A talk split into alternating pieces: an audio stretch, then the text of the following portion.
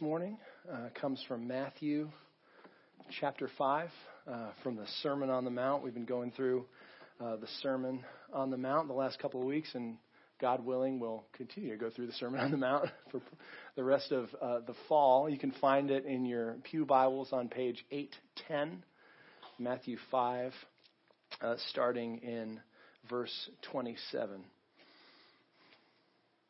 Now, so far up up to this point, Jesus has been uh, kind of laying out his manifesto for the kingdom. He's talked about the beatitudes, the the um, the heart state of the people who are in God's kingdom, what it's like to be uh, truly blessed, uh, and then he's talked about. Uh, that his disciples, the people in his kingdom, are supposed to be salt and light. They're supposed to be different uh, from the world.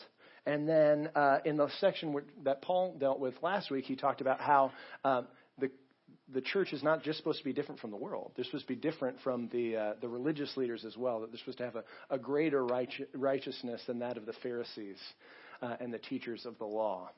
So that's where we are. That's kind of the context. Let's stand and we'll read uh, the passage for this morning. Since it's kind of short, uh, I'll go ahead and start at verse 13 so I can review uh, where we've been.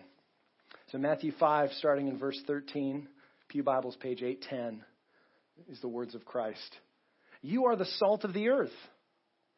But if salt has lost its taste, how shall its saltiness be restored? It's no longer good for anything except to be thrown out and trampled under people's feet. You are the light of the world. A city set on a hill cannot be hidden. Nor do people put a lamp and put it under a basket, but on a stand, and it gives light to all in the house. In the same way, let your light shine before others, so that they may see your good works and give glory to your Father who is in heaven.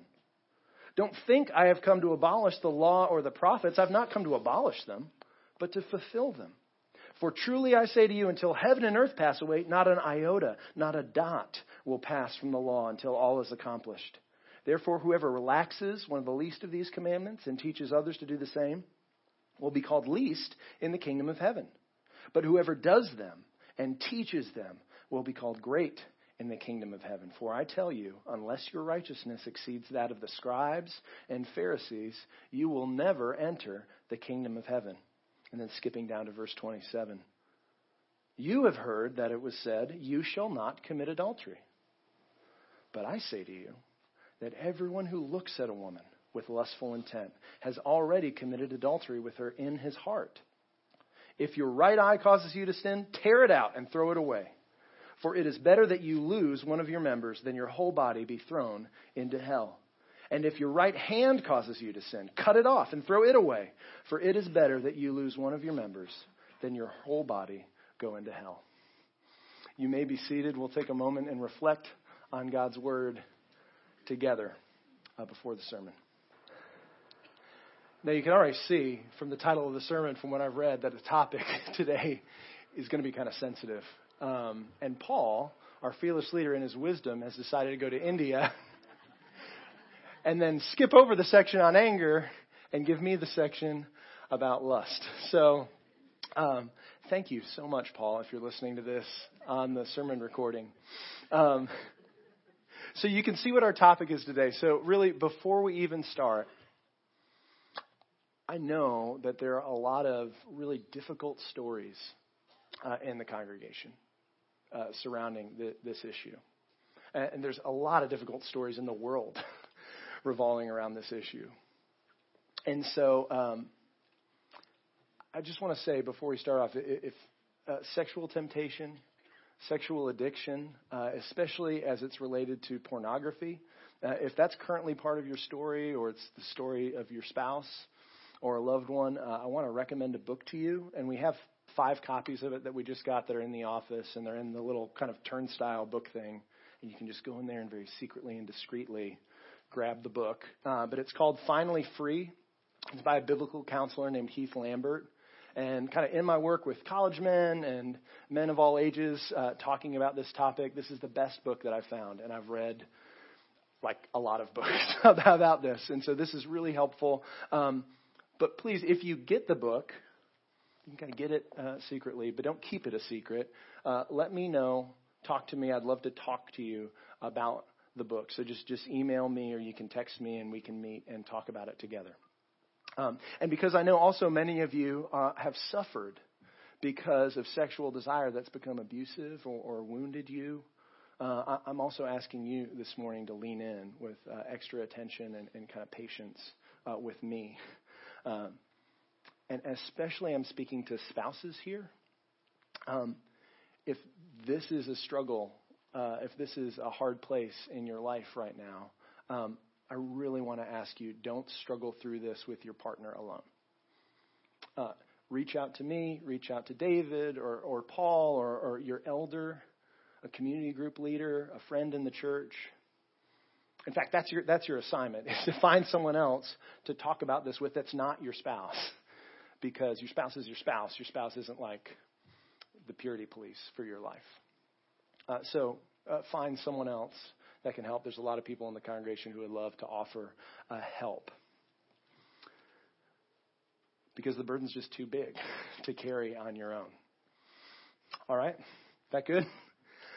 So, one of our family's favorite books to read uh, is a story about two best friends. You may have heard of them.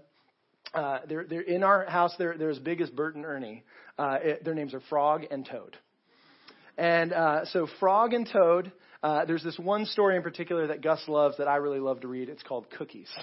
And uh, the story uh, of cookies begins with a problem. You know, so Toad has made some cookies, some delicious cookies. But the cookies are so delicious, they're so good that they can't stop eating them. You know, so they try everything. They say, all right, we're just going to have one more cookie. And then they can't stop eating the cookies. Um, they tie the box of cookies shut and they think, surely now we've tied the box of cookies shut, we'll be able to stop eating the cookies. But they keep eating the cookies. Uh, they put the cookies up high on a shelf. Toad gets a ladder and goes to get the cookies on the shelf. And finally, like a good friend, Frog looks at Toad and he says, Listen, dude, this is what you need. This is your problem. You need willpower. That's what you need. You need willpower. All you have to do is just try harder. You can do it, Toad. Just use willpower. But the moral of the story is Toad can't do it. he can't exercise willpower. And so Frog takes the cookies, throws them outside, and all the birds eat them. And then Toad just says, Well, whatever, I'm going home and I'm going to bake a cake. And so, my fear for us today, when we're talking about this passage, as I've been praying about it this week, my fear is that we would walk away thinking just like Toad. That we would believe the lie that all we need to obey Jesus' teaching in this passage is more willpower. That all we need to do is just try really hard. Uh, so many of us, I think, have fallen into that trap. We've thought that, and just like Toad, we're ready to pack it up and suffer in silence alone or just bake a cake and eat it in the dark. And I have to tell you, I have been in so many meetings with men and women of all ages, not just college students, not just high school students, people who are sick about their sin. People, especially who are sick about sexual sin in their life. And when I speak to them, they're berating themselves for their lack of willpower. But what we see in this passage today, it, that according to Jesus, our problem isn't that we lack willpower. In fact, if you're honest, you know that your will is actually pretty strong. It's not the power of your will that's the problem because whatever you love, you're going to do with all the vigor and all the intensity that you have. So it's not the, the problem of the strength of your will. Your wills are really strong. My will is really strong. But the problem is, is that our wills are directed to a disordered love. Our wills are pointed in the wrong direction. It's not the strength of our will, but the direction of our desires. That's the problem. And that deeper problem, that problem of our disordered love, our disordered worship, our disordered desire, that's what Jesus is concerned with in our passage today. So we're looking at uh, his picture, remember, of what a citizen of the kingdom looks like. Jesus said, we read it earlier, that his kingdom people are going to be salt and light. That the church should not only season and preserve the world around it to keep it from going rotten, like salt does, uh, but that the church should also stand out from the world like a candle in a dark room. And we saw last week that the church is not only supposed to be different from the world, but they're also supposed to be different from the religious leaders. Right? They're supposed to have a different kind of righteousness, a different, deeper kind of holiness than the holiest of religious leaders could hope to achieve. And without this superior kind of righteousness, we can't be citizens in God's kingdom. The values of the kingdom are different from both the values of the world or the values of the religious teachers. That's really what the rest of the Sermon on the Mount is about. If you want to just kind of have a framework for what we're going to be talking about the rest of the Sermon on the Mount, just, just think of Jesus' words in verse 20 where he says, I tell you, unless you have a righteousness greater than that of the Pharisees, you're not going to enter the kingdom of heaven. And so we're asking, okay, well, what does that righteousness look like? And Jesus says, well, keep listening because I'm going to tell you for the rest of the Sermon on the Mount what this different, new, unique kind of Christian righteousness looks like. How does God really want us to live? Jesus is going to show us in the Sermon on the Mount. Specifically this morning, Jesus is going to talk about what that superior kind of righteousness looks like at a ground level in our lives when it's applied to sex, marriage, love, and lust.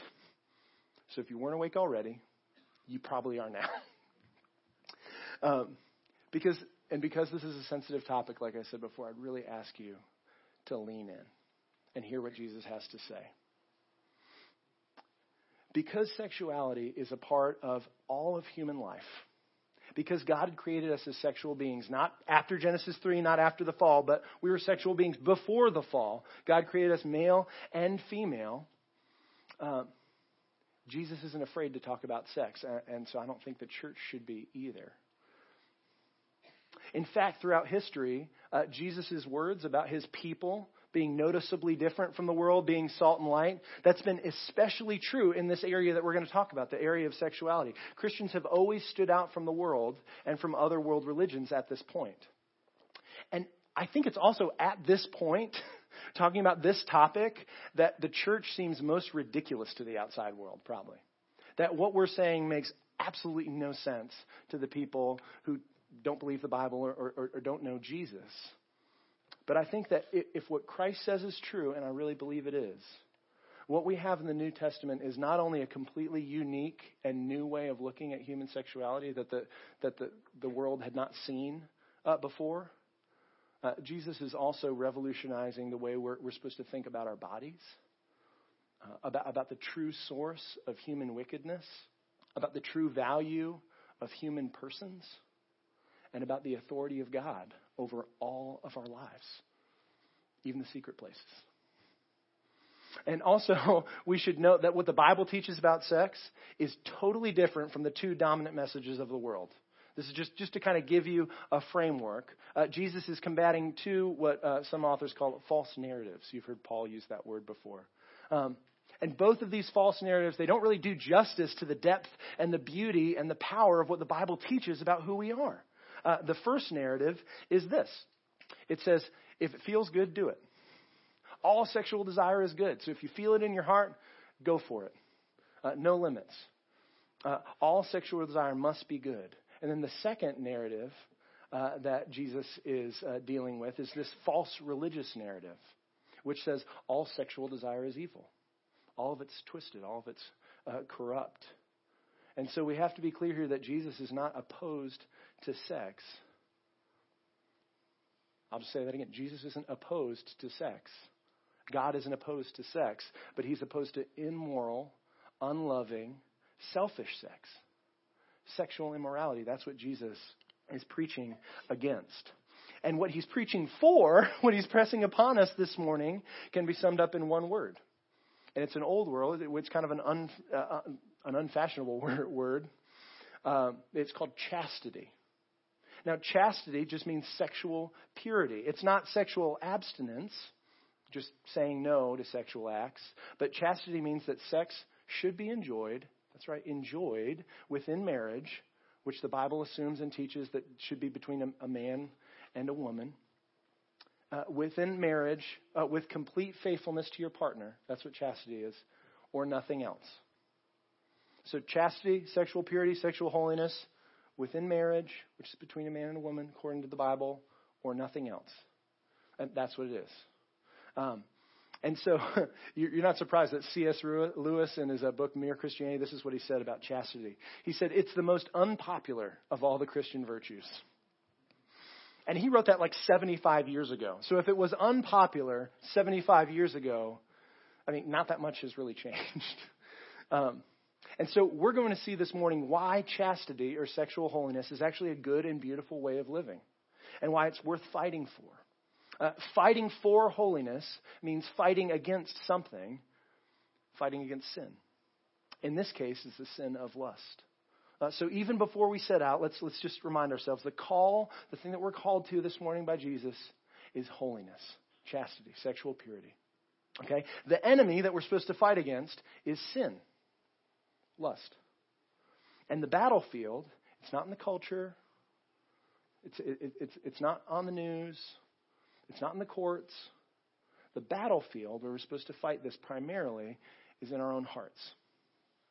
So Jesus is inviting us to see this morning that we're called by our King to honor him with our whole self.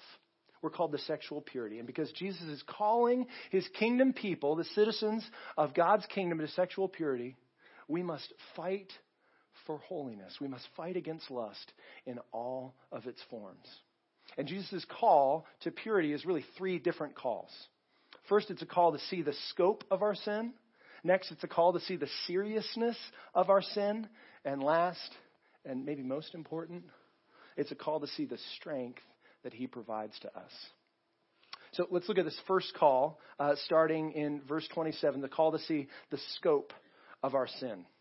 And we see Jesus is, is showing us that, that our sin, your sin, my sin, is both more widespread and more deeply rooted in your life than you would have ever thought before. So Jesus begins this section of a sermon with a familiar phrase, and he's going to use it over and over again. He says, You have heard it said. Eh, so Jesus is, it seems like, uh, quoting the Bible, right? Because he goes on to quote Moses uh, from Deuteronomy 5 and the Ten Commandments. He's quoting the seventh commandment, you shall not commit adultery. Thou shalt not commit adultery.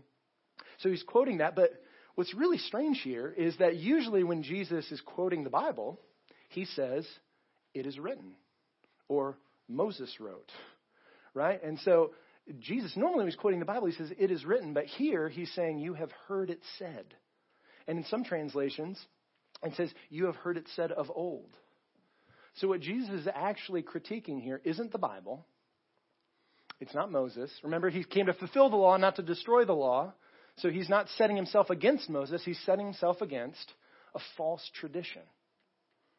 He's saying, Remember what the teachers have told you? Remember this oral tradition that's come down of uh, interpreting the law in a certain way? Well, I'm going to tell you what the law actually really means. I'm going to give you the authoritative interpretation. So Jesus isn't um, fighting the Old Testament. He's not pitting himself against the Bible, he's pitting himself against bad theology, which is really helpful to think that Jesus cares enough to clarify what Scripture means for us about this important topic. Okay? And so just, just let that get out of your mind the idea that, like, New Testament good, Jesus all love, Old Testament bad, God all judgment, right? That, that's not the case. Some people look at that and say, oh, Jesus is saying the Old Testament's wrong. No, no, no. The, the interpretation of the Old Testament that was passed down was skewed. It was faulty. It was insufficient. So Jesus is fulfilling the law. He's filling it up with all of its real meaning. Because after all, he gave the law. I think he knows what it's supposed to mean. So in verse 27, uh, Jesus says, You have heard it said, you have heard it taught, the Pharisees have taught you, you shall not commit adultery. And what they're doing, Jesus is saying, is, is they've narrowed the commandment down. And they've missed the point of it. For them, for the Pharisees, the command was about acts of marital unfaithfulness. It's something that happens with a married person and another person that they're not married to. But Jesus says the command doesn't just outlaw the act, it outlaws a look. And not just between a married man and another person's wife, but a look at any woman. At any other person. Now, this moment uh, would be the spit take moment if you were sitting in the crowd. If you know what a spit take is, there's people in a, a, a movie. So let's just think of the scene. They're at like a dinner table, and someone's drinking a glass of wine or some hot coffee or some tea. and someone's got some news, and they say, Well, guess what? Then she said, and the person goes, I can't believe that. That's unbelievable. So, Jesus, at this moment, when he says, It's not just the act, it's the look too, people are going, What? What did you just say? That's unbelievable. No, that, that can't be right. Did he just say what I think he said? That it's not just it's not just adultery, it's a lustful look. Uh, they had narrowed down the command so that it only applied to a small set of behaviors. And Jesus is expanding and filling the command with its full meaning. Now, we should know that if, if the Pharisees paid attention to uh, the whole Bible, they would have really noticed this because uh, Job, who's the righteous man in the Old Testament, Job says to God in Job 31:1, "Hey, I've made a covenant with my eyes, God, not to look lustfully at a woman." So Job knew that it wasn't just he didn't just say, "God, I haven't committed adultery." He said, "God, I've made a covenant with my eyes because I know that the look is just as bad as the act." And so, not only was the Pharisees' teaching too narrow, okay, to, to, only apply to a small set of behaviors, it was also too superficial. Remember, their brand of holiness dealt with outward actions. But Jesus knows that sin is about the inner motivations of our hearts. In the Bible, the heart is the source, it's the fountainhead of our lives. It's the center of worship, of our will, of our identity. So Jesus says we can tell the problem in our hearts by the fruit it bears in our actions. And when an action, the outward action, is motivated by an inward attitude of lust, you can kind of trace the act back into the state of the heart, and you can see that the root attitude of the heart is the same as the person who commits adultery.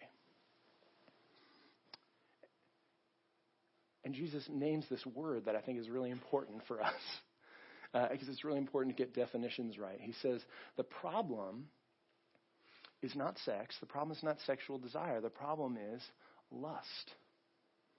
Um, so, what is lust? In Scripture, lust is a strong desire. The word's epithumia, which means like, you know, if something's epic, guys, young people, what if something's epic? What is it? It's amazing. It's bigger than normal, right? It's, it's just unbelievable. It breaks all the boundaries. So epithumia is a desire that breaks all boundaries. It's a desire that's run wild. And in the Bible, epithumia can be either a good thing, like in the upper room, Jesus is having communion, uh, the Last Supper with people, and he says, Hey, I've strongly desired to have this Passover with you. He's saying, I've epithumiaed to have this strong to have this Passover with you. But in the Bible, epithumia can also be a bad thing. It's a desire that breaks all bounds that God has put on. And specifically, when it's talking about uh, sexual lust, sexual epithumia, the Bible uh, says that lust is a sexual desire that dishonors its object and disregards God. So just, just think about that. When we say the word lust, it's, it's something that, that dishonors its object, dishonors the thing it's pointed to, or the person it's pointed to, and then it also disregards God. It dishonors its object, meaning it doesn't treat, treat people like people, like people in need of love, people who are in need of mercy and patience and forgiveness. It doesn't treat people like people. Lust treats people like objects, like a collection of body parts. Lust doesn't care what someone's name is. It's not about knowing someone, it's about using someone. And lust also doesn't just dishonor people, it disregards God, meaning it says, I don't care what God says about this desire. I don't know, I don't care what God tells me I should do with it. I'm going to act for a moment like He isn't God, and I'm not made to love and serve Him and be accountable to Him. So it dishonors its object and it disregards God. And the reason that a look of lust is the same as the act of adultery, we've seen, is that it both springs from a heart that wants to take something and it doesn't care what promises it has to break. The lustful heart wants what the lustful heart wants. And whether you're breaking with covenant God, you're breaking your covenant with God or another person for an action or for a thought, it really doesn't matter. The damage has been done. But so let's take it even further, if we may. Um, because if we're not careful, we can take what I've said and we'll do exactly what the Pharisees did. Uh, we'll take this command and we'll apply it to someone else. We'll say, oh, I don't really struggle with that. That, that, that's not a problem for me. Because I think, if we're honest, it's uncomfortable to hear someone tell you that you're basically an adulterer. That at, at your heart, uh, you're committing adultery every day. But if we think about what Jesus is saying here, if adultery and looks can flow from the same kind of heart, what else could flow out of a heart like that? Now, now, maybe what I've described sounds familiar to some of you in the room. Maybe you're familiar with the kind of lust that I've just talked about. But for other of you, maybe you don't objectify people's bodies. Uh, but think about this lust can also happen when you objectify a persona or, or make a fantasy of another person. So, especially speaking to the women in the room. Okay, do you ever dream about finding security and fulfillment with someone, but God isn't in your thoughts? God isn't in the picture. Women, do you ever think about how someone else has the perfect husband or an ideal boyfriend? That can be lust too, just a different expression of it. Now, maybe you don't struggle with pornography, but do you ever feel like God owes you something, that He's holding out on you? Now, these are the signs of an over desire in your heart that's disregarding God. Now, so just ask yourself what is it you feel like you need today? What is it you feel like you need when you get up in the morning to be blessed, to be fulfilled? And, and ask yourself is that need connected to something in your heart that's running wild, that wants to break the boundaries?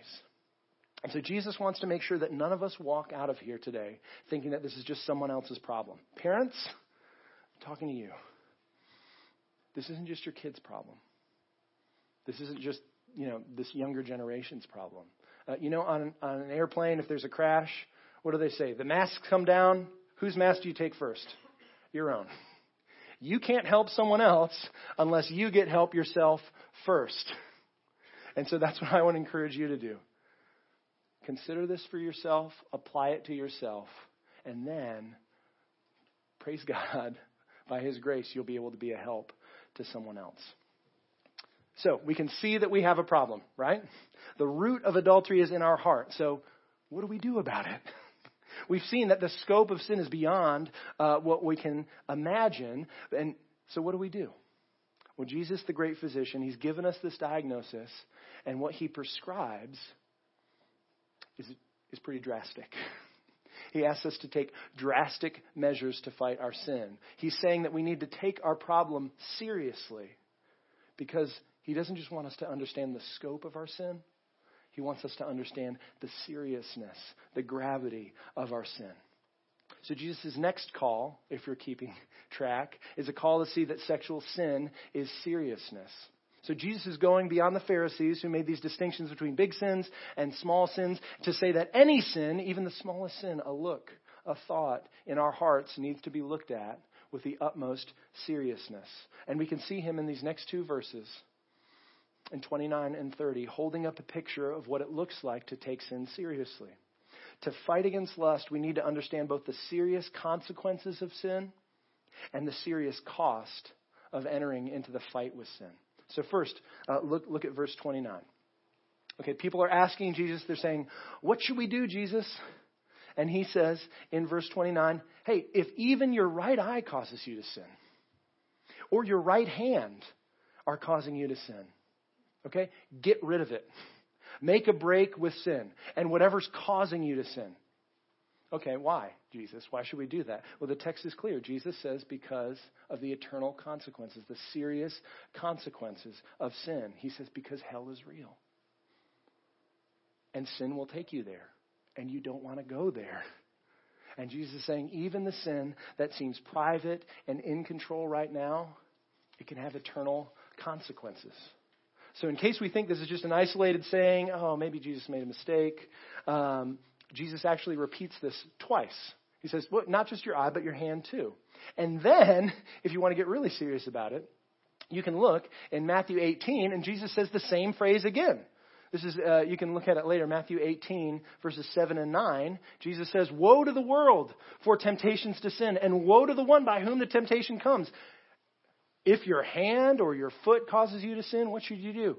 Cut it off. Throw it away. It's better for you to enter life crippled or lame than with two hands or two feet to be thrown into the eternal fire. And if your right eye causes you to sin, tear it out and throw it away. It's better you to enter life with one eye than with two eyes to be thrown into the hell of fire. So in both passages, Jesus is saying that there's no such thing as small stakes sin. Whatever direction sin comes your way, however you're tempted to sin, he's saying, wake up. And so many of us, I think, are concerned about this life. And I mean, you ought to be.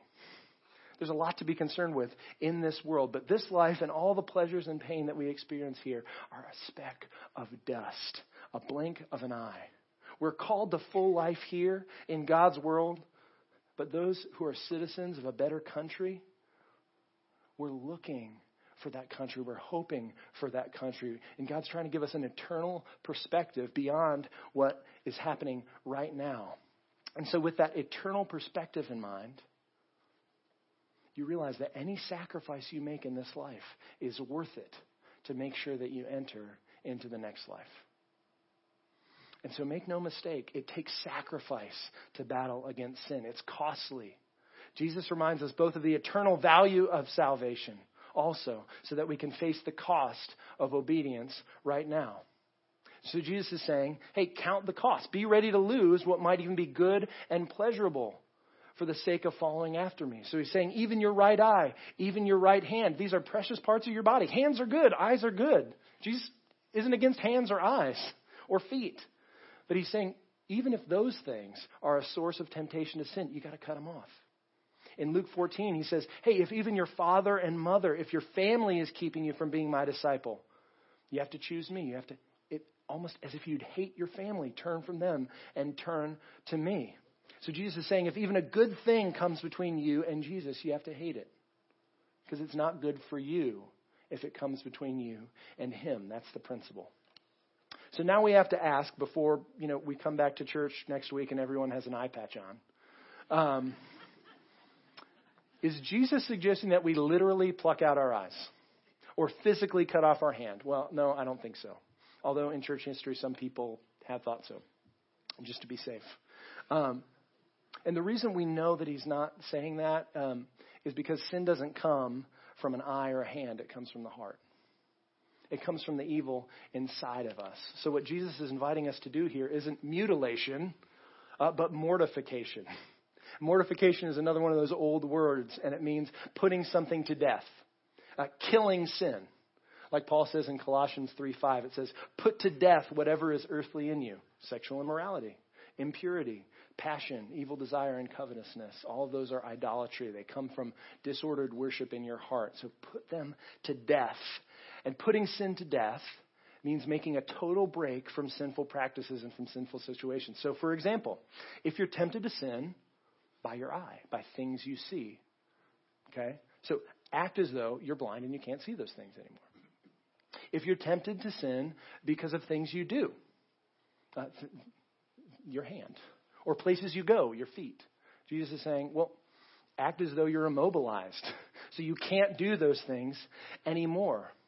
Uh, just regard them as uh, dead to you. And so the application is this knowing that the stakes are high, knowing that fighting sin is costly, Jesus is saying pursuing purity is probably going to be painful for us. It might even be physically painful for us to fight sin. It is for sure going to be emotionally painful to fight sin. And, and for some of us, the pain that we need to embrace is just the pain of embarrassment, of just letting someone else in to our struggle with us and confessing Maybe that's the cross that you've got to take up. Maybe that's the pain that you're supposed to bear, It's just admitting that you need someone else's help. Um, so I wonder is there something that you need to make a break with today? Is there a place that you go that tempts you to sin? Is there an activity that tempts you to sin that you need to end? Is there a relationship that you have that's coming between you and Jesus that you need to end? So, to get more specific, are you sinning because of what you can access on your computer? Well, get an internet filter. Uh, we can recommend some great ones. The staff all use Covenant Eyes, this internet filter on our computers. And uh, while it's not perfect, uh, we really believe that it says to the congregation and to our spouses, and, and just it reminds us that we can't look at whatever we want, that we're, we're embracing limits for the sake of holiness. Um, so if, if having the latest smartphone is a temptation to you, just having the internet in your pocket um, or an app on your phone it's causing you to sin, I, I just say get rid of it. Um, if you have a Samsung Galaxy Note 7, just let it explode on its own. so just just take that and even just buy one of those. You know, well, it eventually it'll it'll just blow up. So, and then it won't be a problem to you. And and I, I've known men who have done this, and I, and I think it's a beauty. It just it's such a it's such a small thing, but I think it's really beautiful. Just get a flip phone. Go to an antique store and get an old flip phone where you can't get the internet on it. And I think we can have bad phones for the sake of the kingdom of God, and that's okay. Now, to some of you, this is just going to sound like the frog and toad solution. This is just going to be like, uh, try harder, more willpower, buckle down, stop sinning. But Jesus isn't saying that radical effort is all that we need. But he's not saying that it's less than all we need. In other words, fighting for purity is really going to require effort on your part, but that's not going to get you all the way there because we've seen by now that the problem is too big. Jesus has brought the full weight of the law down on us, and now hearing the law, kind of sitting under that, should make us mourn. It should make us feel spiritually poor. It should make us hunger and thirst for righteousness. Is that ringing a bell? That's exactly how people in the kingdom should feel spiritually poor, in need, hungry and thirsty for righteousness. And praise God the message of the gospel is that Jesus came to save sinners and give them a righteousness outside of themselves. He comes to the spiritually poor. He comes to those who lack self control. He comes to the needy. And he promises to give to them what he requires of them. Because you see, in order to fight sexual sin and to walk closely with Jesus, we need a strength greater than ourselves. And praise God. Jesus isn't only calling us to see our sin, he wants us to see the strength that he provides. So, in order to fight lust, in order to fight for purity, we're going to need the strength that Christ provides. Well, how do we get it? First, we need to remember there's strength in numbers. Okay, just think for a moment about the crowd around Jesus. The people are hearing this difficult saying. I mean, husbands and wives are sitting next to each other hearing this sermon, and the wives are nudging their husband. They're going, Are you listening to this? So they're, they're sitting hearing this sermon. Think about for a minute for, about Peter. No self control, super impulsive, right? Kind of violent, kind of rude. Peter, one of Jesus' disciples. And this guy, he heard this sermon. I bet self control was a problem for Peter. He hears this sermon and he thinks, probably like some of us think, that's no way. I can't do that. That's unrealistic. But what Peter does is he keeps walking with Jesus. And not just by himself, with a group of friends. And they're all walking with Jesus together. And guess what? That little group of people who lacked self control, who were immature, they changed the entire world. Because God's got a long game plan. And He's providing something for you. He's providing strength that you need to fight your sin, and it's outside yourself. And it might just be someone else in this room. The incredible thing that I think I forget when I read the Bible by myself is that Jesus is speaking to a group of people. He's not just speaking to me. You know, sometimes if you're just having your quiet time, you're reading by yourself, and Jesus says, But I say to you, you're thinking, Okay, Jesus, you're speaking directly to me. I say to, to you, Sam. But Jesus, it, it, in the Greek, he's saying, I say to y'all. I say to all of you, I say to you all, I say to the, the crowd of people that are listening, everyone listen to me. This is what you're going to be committed to. This command is for you to keep together. And, and as I'm constantly reminded, I think especially when I pray about our community groups and our community group leaders, sanctification in the Bible is a group project. It's not a solo project. So can I ask you, are you, are you drawing strength from God's community? Have you taken that painful step of going public with your struggle? Now, if you just go home and you think through this sermon on your own, I think you've missed the point. If you have a community group, here's what I'd like you to do gather one or two people that you can trust. You have to do this in front of the whole group. Gather one or two people you can trust and, and talk with them about your sin. Okay? If you don't have a group, you can do what we said before grab an elder, grab a staff person. Just grab someone in the congregation and say, hey, can we meet? I want to talk about this. Grab the book and go through it uh, with us. Um, finally, uh, Jesus gives us another source of strength. Not just the community around us, but uh, this last source that we can't forget. And the greatest source of strength for us in our fight against sin is Jesus himself. Think about it. In the moment of temptation, in the moment of sexual temptation especially, God becomes unreal to us. We just forget about him. Uh, this is what Dietrich Bonhoeffer says. He says that when we're caught by lust, what the devil does is he doesn't make us hate God, he just makes us forgetful of God. It's like there's a fog around who God is, around who is, uh, around what His Word says. And so uh, Paul says it this way in 1 Thessalonians 4. He says, "This is the will of God, your sanctification." That you abstain from sexual immorality, that, that each of you know how to control his own body in holiness and honor. For God hasn't called us for impurity, but in holiness. And it says, whoever disregards this, you're not just disregarding the teaching of man, you're disregarding God who gives his Holy Spirit to you. So, sexual temptation makes you forget or disregard God. And what I would encourage you to do is in your moment of lust, regard Jesus. Don't disregard God, regard him, think of him. Think of his love for you. Think of how unconditionally he loves you, how he would never break covenant with you, because there's nothing that he desires more than to glorify God by uniting himself to you and rescuing you. Think of that. Regard that. And for you who are afraid to lose a hand or an eye for the sake of your soul, Jesus looks at you and he says, For him, for her, I'm not just going to give my hand or my eye, I'm going to give my whole body for them. I'm going to go all the way down.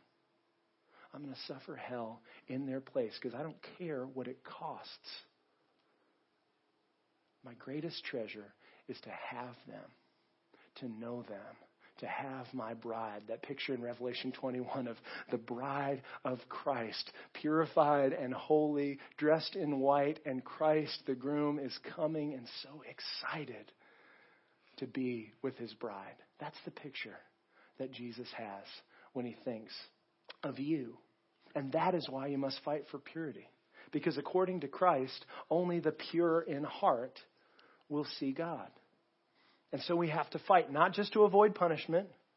We have to fight to grab hold of a superior pleasure, a greater and deeper pleasure that lust is only a shadow of. Because there's more joy in Christ than you could ever possibly use up in your lifetime. Do you know that? And lust dulls your ability to taste Him, it dulls your ability to see Him and enjoy Him. In the moment of temptation, you can either look to Jesus or you can look somewhere else in lust. You can't do both at the same time. You have to look away from Jesus to lust. And so, what I would encourage you to do is just keep your eyes firmly fixed on Him. And whatever you need, seek it from Him first. Go to God in prayer and hear Him say these words. Hear Him say, You shall not commit adultery. Now, if, if in the Sermon on the Mount it was Peter saying, You shall not commit adultery, we might think, that's nice, Peter. You don't know anything about me. If it was just me saying, Church, you shall not commit adultery, you shall be pure, you might say, Sam, that's really nice, but uh, that's just your opinion. What do you know about me? What do you know about my struggles? But when God says it, when Jesus' voice says, You shall not commit adultery, you shall be pure, that's the same voice that called the stars into existence that said, There shall be light. And there was light. So God is looking at dead people. He's looking at powerless people. And He's speaking not just the law, He's speaking a command. He's speaking, he, He's prophesying. He's not just telling you about the present, He's telling you about the future. And He's saying definitively, My church will not commit adultery. You will no longer commit adultery because I have the power to do what I say. It's not just about the present, it's a prediction of you and mine's future. You will be pure, you will be set free. Jesus says it, so it's true. And as we conclude, I just want you to hear this. If you're a citizen in God's kingdom, you're called to fight against lust. It's what we're called to do, it's what we're commanded to do by our King. We have to be killing sin or it's going to be killing us. So, if you're stuck in some kind of sin and you're losing the battle, I, I just want to suggest um, something to you that has been really helpful to me. And, and this will help you kind of grab hold of the strength uh, that God provides. If, and if someone is coming to you ap- afterwards and they're asking for counsel, they're saying, What should I do? Just write this down. Hopefully, this will be helpful. Uh, do these three things confess, affirm, and request. It spells car, which is the cheesiest uh, thing ever, but it really works. Confess, affirm, and request. Get before God, confess. Ask God for the grace to see and admit your sin. Ask Him to not only reveal your actions, Ask Him to reveal your motives for your actions. Affirm. Remember what's most true. Remember God's forgiveness through Christ. Jesus has paid your penalty. Amen? God says you're forgiven. And if God says you're forgiven, you really are. Really. You really are forgiven. Confess, affirm, then request. Ask for God's grace to help you change. Okay? For all of us, ask ourselves say, where am I in need of God's transforming love? Where am I in need of His grace? Where do I forget God to focus on pleasure? And then I want you to ask yourself, who are you walking with? Because we're all called to fight together. And, and I just want to remind you, this is, uh, I'll read this at the, the benediction, but this is 1 Thessalonians 5. Uh, Paul's talking to a church that's like us uh, a church that has struggled with all kinds of different sin. And Paul's calling them to be holy. Because God's calling him to be holy, and this is what he says. Paul says, Now may the God of peace himself sanctify you. You don't just sanctify yourself, God sanctify you completely. And may your whole spirit and soul and body be kept blameless for the coming of our Lord Jesus Christ. Listen to this.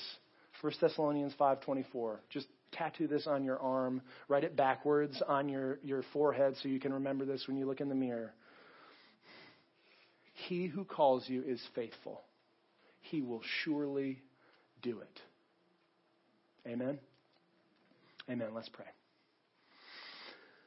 Father, we are grateful that you are faithful and that you love us who are so often unfaithful. So, Father, I just pray for my brothers and sisters here. If they're poor, if they're weak, if they feel hungry for righteousness, Father, would you make them glad? Would you make them blessed? Thank you for calling us to you. Thank you for calling us to you in love. That you yourself have promised to satisfy the most intimate longings of our heart. And Father, thank you for promising to give us what we need to turn from our sin and be empowered to walk with you in love.